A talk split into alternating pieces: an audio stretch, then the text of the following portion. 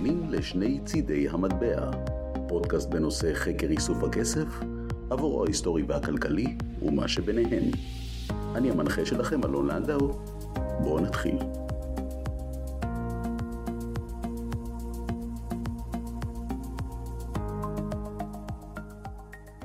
הפעם נדבר יותר על כלכלה. יותר נכון, על אינפלציה במדינות שונות בעולם. אבל יחד עם זאת, אנחנו נבחן מספר אזורים שחוו תהליך אינפלציוני דוהר, שהוא היפר-אינפלציה, ביניהם גם ישראל, ונראה איך הדבר הזה השפיע על השטרות שהונפקו בתקופה הזו בכל מדינה. על ידי כך ניגע כמובן בחלק ההיסטורי וגם הנומיסמטי של התקופה. אבל קודם כל, נתחיל עם חמש דקות על מהי בכלל אינפלציה. יהודי נכנס לבנק ושואל את מנהל הבנק מה זאת אינפלציה. מנהל הבנק מסתכל בו ואומר לו, אתה נשוי? הוא אומר לו, כן. כמה זמן אתה נשוי? הוא אומר לו, עשרים שנה. כמה שקלה אשתך כשנפגשתם? הוא אומר לו, חמישים קילו. כמה היא שוקלת עכשיו? הוא אומר לו, שבעים. אתה רואה, אדוני, זאת אינפלציה. כמה שהכמות עולה, האיכות יורדת. אז אינפלציה היא תהליך שבו יש עלייה כללית ומתמשכת של רמת המחירים במדינה. זאת תופעה די טבעית ולרוב עומדת על מספר אחוזים בודדים בשנה. אינפלציה מתונה קיימת בעצם בכל הכלכלות החופשיות המודרניות, היא ממש לא נחשבת לתופעה מדאיגה, כל עוד כמובן היא נשארת בשיעורים נמוכים. אבל התופעה הזו היא לא רק רלוונטית לעליית המחירים, זה צד אחד של המטבע. הצד השני מתייחס לירידה משמעותית בערך המטבע המקומי. כלומר, לאורך זמן אפשר לקנות באותו המטבע פחות מוצרים, מה שבעצם מוביל לירידה בכוח הקנייה. ערך המטבע יורד. אז אם לפשט את העניין, התמורה, מה שאפשר בעצם לקנות עם כל יחידת מטבע, הולכת וקטנה עם הזמן. הכסף שלנו בפועל שווה פחות. בואו ננסה להדגים את זה בסיפור. נגיד ואני מעוניין לרכוש בקבוק חלב, והיום הוא עולה חמישה שקלים חדשים.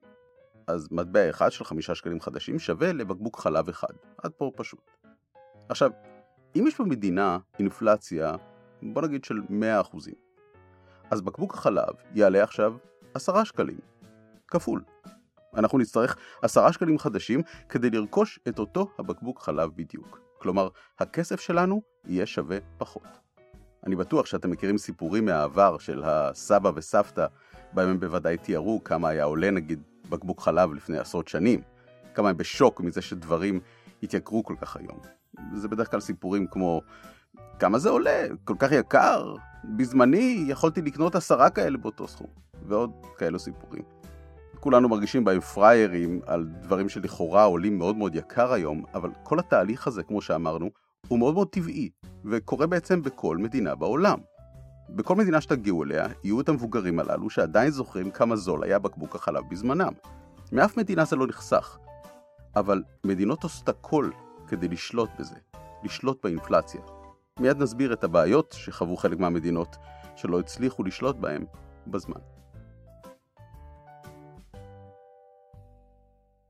אז אם ניקח שנייה שוב את המושג אינפלציה, ונדבר על איך הוא נוצר ונמדד, הוא בעצם תוצאה של שינוי במדד המחירים לצרכן. אני יודע, נשמע קצת פומפוזי ואולי לא ברור לחלק מכם, אבל זה ממש ממש לא מסובך. המדד הזה, מדד המחירים לצרכן, הוא מדד של הלשכה המרכזית לסטטיסטיקה, הלמ"ס. הוא מודד את אחוז השינוי במשך תקופה של חודש בהוצאה שדרושה לקניית סל קבוע של מצרכים ושירותים. לצורך החישוב הזה, הלמ"ס מבצעת באופן שוטף סקרים כדי לקבוע כמה עולים דברים לכל משק בית בישראל. המדד מכיל סדר גודל של משהו כמו 1,400 מוצרים ושירותים, כאשר הסקר שעושה הלמ"ס נעשה מול יותר מ-12,000 משפחות, כלומר, יש כאן מדגם די גדול של מוצרים ומשפחות, כדי שהמדד בהחלט יהיה מייצג. המדד הזה מתפרסם כל 15 בחודש עבור החודש שקדם לו.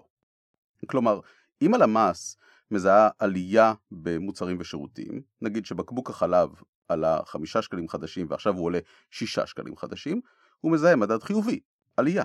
כל המוצרים משתכללים לכדי סך האחוז יחדיו, כל המוצרים יחד, כלומר חלק עולים, חלק יורדים, חלק נשארים סטטיים, נבדק האחוז של כולם יחדיו, ובצורה פשטנית יחסית מוגדרת אינפלציה, שהיא בעצם התנפחות המחירים. התנפחות שחווה המשק עקב מדד המחירים לצרכן. דרך אגב, המדד הזה יכול להיות חיובי בעלייה ואז יש אינפלציה, או שהמדד יכול להיות שלילי, בירידה, ואז יש דיפלציה. אבל אנחנו לא נדבר על זה כאן ונתמקד בפרק הזה בתהליך האינפלציוני בלבד. אז עד כאן זה היה מיני שיעור על אינפלציה, מקווה שהכל ברור. דרך אגב, הסיבה שיש עלייה, כלומר אינפלציה, בדרך כלל קורית כי יש יותר מדי ביקוש למוצר וההיצע לא עולה. נגיד, אם ניקח דוגמה אקטואלית, המלחמה באוקראינה.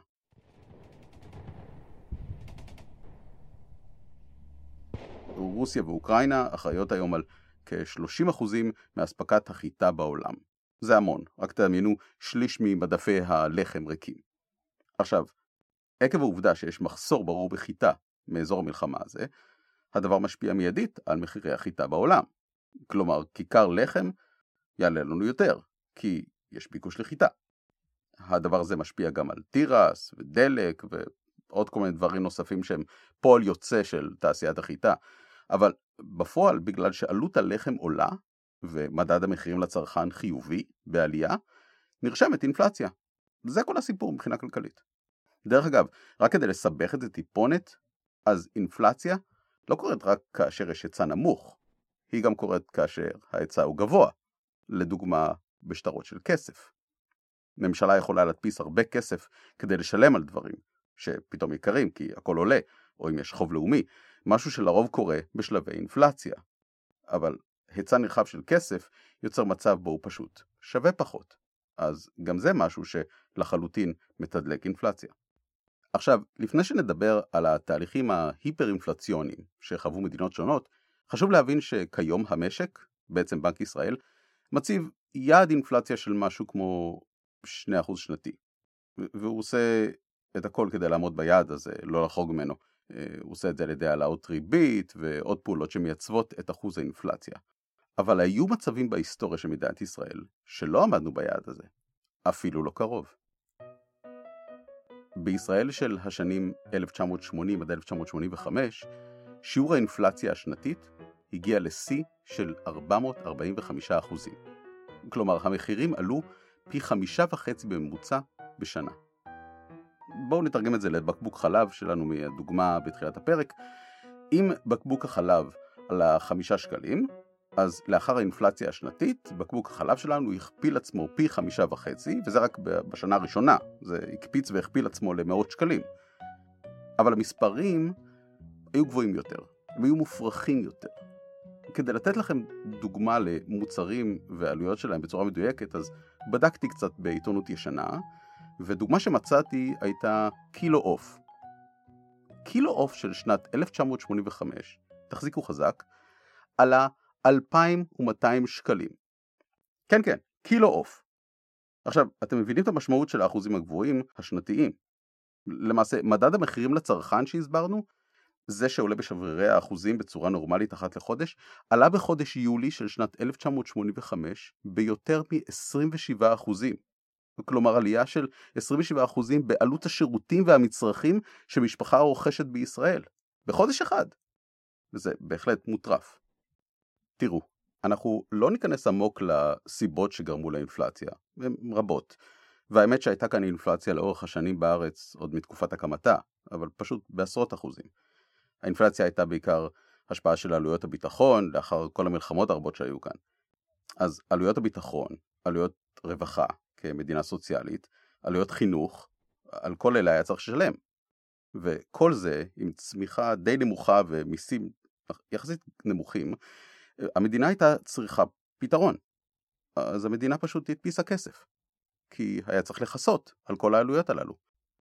עכשיו, הפודקאסט הזה ממש לא לוקח צד פוליטי, אבל כמה שנים לפני שנות ה-80 שהזכרנו, היה המהפך. המהפך השלטוני, למי שלא הבין בו, הליכוד עלה לשלטון לאחר תקופה מאוד ארוכה של ממשלות המערך, השמאל. ויש קשר ישיר בין הרצון הליברלי של ערכי מפלגת הליכוד שעלתה לשלטון דאז, להנהגה הסוציאלית שהייתה קשורה כמעט בכל גוף בישראל. כלומר, המגזר הפרטי היה קטן יחסית. רוב המגזר היה בעיקרו הסתדרותי. והמהפך הכלכלי שניסו לעשות כאן בזמן קצר פשוט נכשל. לפחות לאותה תקופה. כלומר, הכלכלה החופשית שניסו לייצר בצורה זריזה על ידי רפורמות משמעותיות, וגם אם הן נכונות דרך אגב, גרמו לשיעורי אינפלציה פשוט גבוהים מאוד, וכמו שאמרנו הם הגיעו למספרים אסטרונומיים. התופעה הזו של אינפלציה גבוהה, אינפלציה שיצאה מכלל שליטה, סחרו מחירים כמו שתיארנו, נקראת היפר-אינפלציה, או אינפלציה דוהרת. ההיפר-אינפלציה יכולה להביא לאובדן מאוד מהיר של ערך הכסף, ואפילו להביא להתמוטטות המערכת הכלכלית כולה. היא כזו מסוכנת.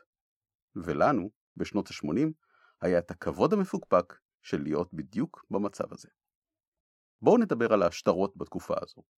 אז יהיה לנו פרק שלם על סדרת השקל והשקל החדש, ונדבר בהם על כל שטר עם הדמויות שלהם, אבל חשוב שנבין שהסדרה הזו, השקל, בגלל האינפלציה, הגיעה למספרים די גבוהים.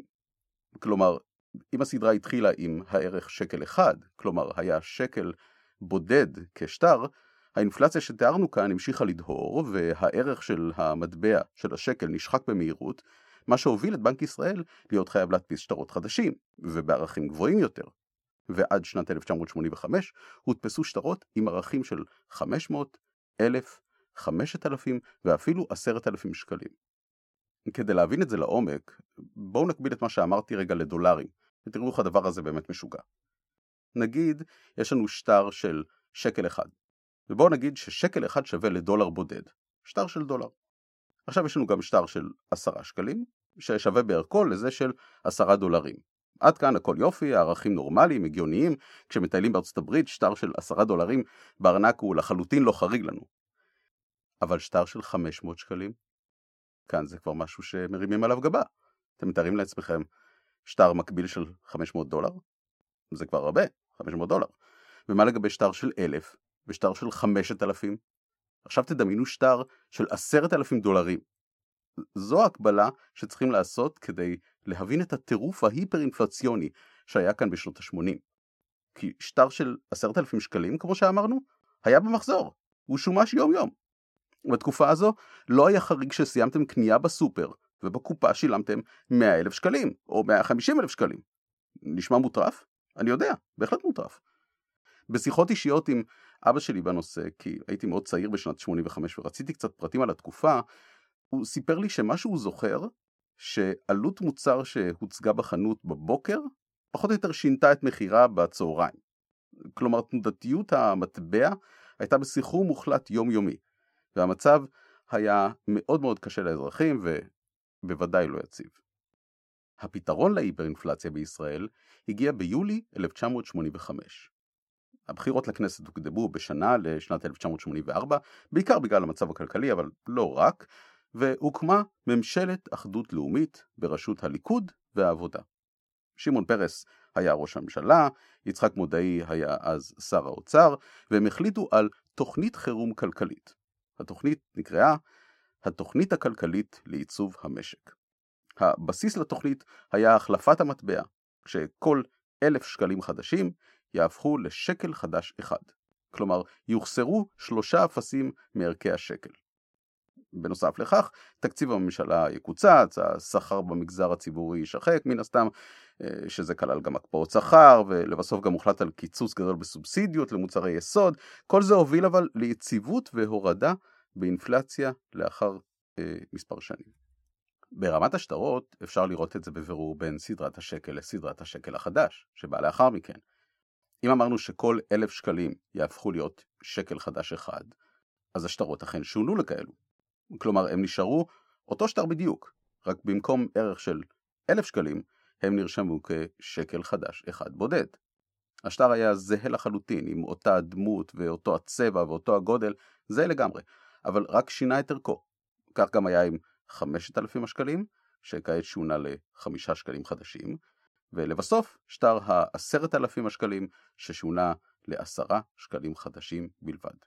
כלומר, בכל אותם שטרות נמחקו שלושת האפסים, כמו שהסברנו, ובכך שונו ערכי המטבע לסדרת השקל החדש. דרך אגב, בשלב הזה גם הומצא הלוגו של השקל החדש, השח שכולנו מכירים, שנראה כמו האות ח' ששזורה באות שין. התוכנית הכלכלית הזו הצליחה לבלום את האינפלציה בישראל, להוריד אותה לשיעור של משהו כמו 30 אחוזים בשנים הראשונות ובסופו של דבר לשיעור של עשרות אחוזים עד 15 אחוזים אה, בחישובים שנתיים ובהמשך גם המשיכו את תהליכי הרפורמות במשק אבל כל זה היה כבר עם בקרה מסודרת מאוד וללא חשש לאינפלציה שתיארנו כאן. עוד מדינה שחוותה היפר-אינפלציה הייתה גרמניה.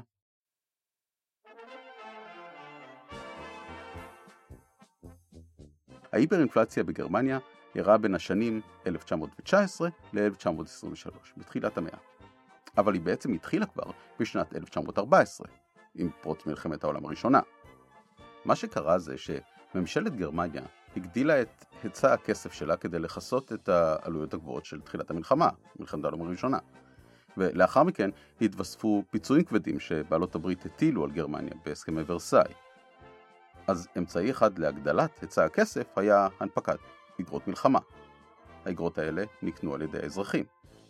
במקביל, הם ניתקו את הקשר בין המרק הגרמני לערך הזהב, שזה בעצם הקשר שהיה קיים בזמנו ברוב המדינות כדי לייצב מטבעות לפי ערכי זהב בשוק. זה דבר שיצר יציבות וכרגע היא התערערה. ההפרדה הזאת, כשמפרידים אותה לשטרות, יצרה מצב שבעצם ניתן להדפיס הרבה שטרות, בצורה בלתי מוגבלת. הרי זה חתיכת נייר, בלי שום קשר לזהב. חלק מהמטבעות בתקופה הזו אכן הוטבעו בזהב, ובשטרות אין לכך שום משמעות. השימוש במטבעות כמובן הפסיק, הפער הזה שנפתח כאן יצר הורדת ערך מאוד מאוד מהירה, וכמה דברים קרו. קודם כל, השכר הריאלי של שכירים בגרמניה ירד בצורה חדה מאוד. הלוואות וחובות איבדו את השווי שלהם לגמרי. בצורה מוזרה, זו הייתה המטרה של ממשלת גרמניה. הרעיון היה להקטין את העול של הפיצויים שהם קיבלו מול בעלות הברית ולהפגין בעצם חולשה כלכלית. אבל הדבר הזה פשוט התהפך עליהם, ויצר את מה שאנחנו מכירים כסחרור כלכלי, היפר אינפלציה.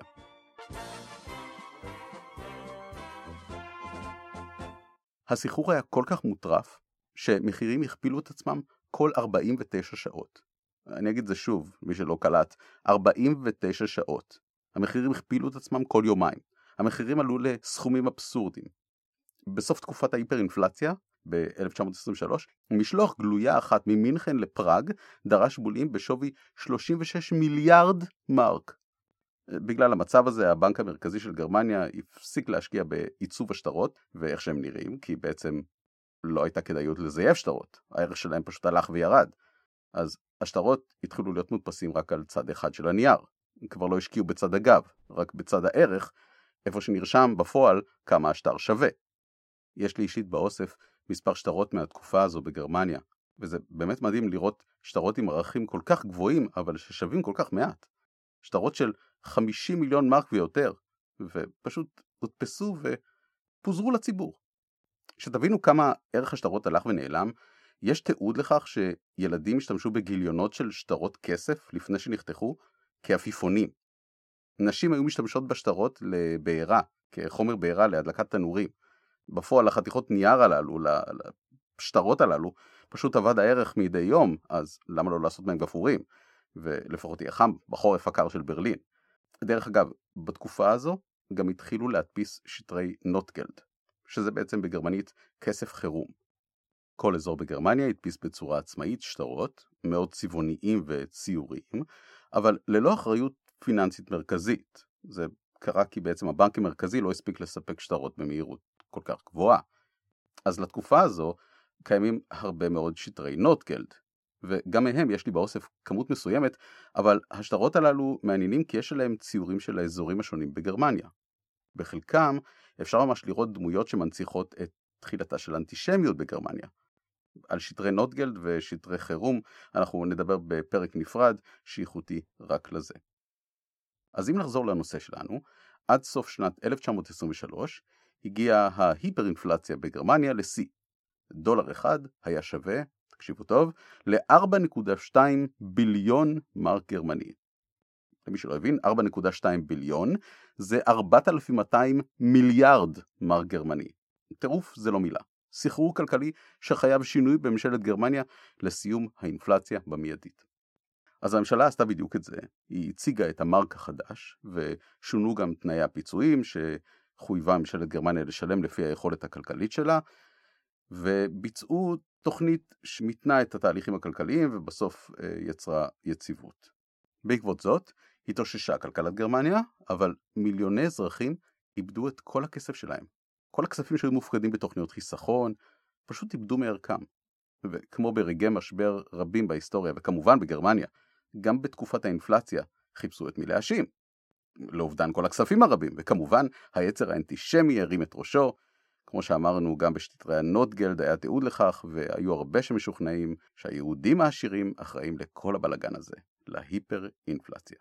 ולצערנו, כולנו יודעים מה היה בגרמניה כעשור לאחר מכן, ואיך השואה תודלקה בין היתר מהחשש הכלכלי. אז זו הייתה גרמניה וההיפר-אינפלציה של תחילת המאה שעברה. אבל עם כל המספרים המשוגעים של מה שקרה בגרמניה, היא לא הייתה המצב החריג בעולם. הייתה מדינה שאצלה ההיפר-אינפלציה הגיעה לשיאים חדשים. בהונגריה שלאחר מלחמת העולם השנייה, ההיפר-אינפלציה, תקשיבו טוב, הגיעה למצב של הכפלת המחירים כל 13 שעות. 13 שעות. כן? הלכתם למשרד, חזרתם, הופ, המחיר הוכפל. המחיר איבע את עצמו בעצם בכל יום שעבר. אז גם כאן הדבר הזה נגרם עקב מלחמה. במקרה הזה מלחמת העולם השנייה. וגם כאן הודפס כסף במספרים גדולים מאוד כדי לכסות על חובות המדינה. יש תיעוד לכך שעובדי אשפה היו מנקים שטרות זרוקים ברחובות. בעצם בגלל שהערך פשוט נעלם בכל דקה כמעט. ברגע ששכירים קיבלו משכורת, הם מיד קנו עם זה אוכל, כי אחרת זה סתם חתיכת נייר שלא שווה כלום. במטבעות בכלל הפסיקו להשתמש, ואת רובם הטיחו, כי מן הסתם המתכת שווה יותר מהעלות שמוטבעת עליה. גם כאן בסוף הוא נגע רפורמה כדי לחלץ את המדינה ממשבר, והמטבע החדש נכנס לשימוש במחסור. אנחנו רוצים לחשוב שהדברים האלו, כל הסיפורים שסיפרתי הם אה, סיפורים מהעבר, כלומר לקחנו כאן דוגמאות של שנות ה-80 בישראל, תחילת המאה הקודמת בגרמניה וסוף מלחמת העולם השנייה בהונגריה, אבל סחרור כלכלי יכול עדיין לקרות. ולדוגמה, בוונצואלה הייתה היפר-אינפלציה של עשרה מיליון אחוזים ב-2019, רק לפני שלוש שנים. אז לצערנו המצבים האלה מאוד מאוד רגישים. במדינות המפותחות של היום יש שליטה כמעט אבסולוטית בנושא, ולקחי ההיסטוריה נלמדים ונמדדים כל יום. אז זאת הייתה היפר-אינפלציה. כמו תמיד, תוכלו לעיין בתיעוד, כמו תמונות של ילדים מעיפים עפיפונים עם גיליונות של שטרות, תמונות של השטרות השונים בתקופת ההיפר-אינפלציה, הנוטגלד הגרמני, וגם לאחר התוכנית הכלכלית לעיצוב המשק. כל אלו נמצאים בדף הפייסבוק של שני צידי המטבע. שם גם תוכלו להשאיר לי הודעה, הערה או רעיונות לפרקים נוספים. הצטרפו אליי בפרקים הבאים לעוד נושאים בתחום הנומיסמטיקה, היסטוריה וכלכלה. ביי ביי.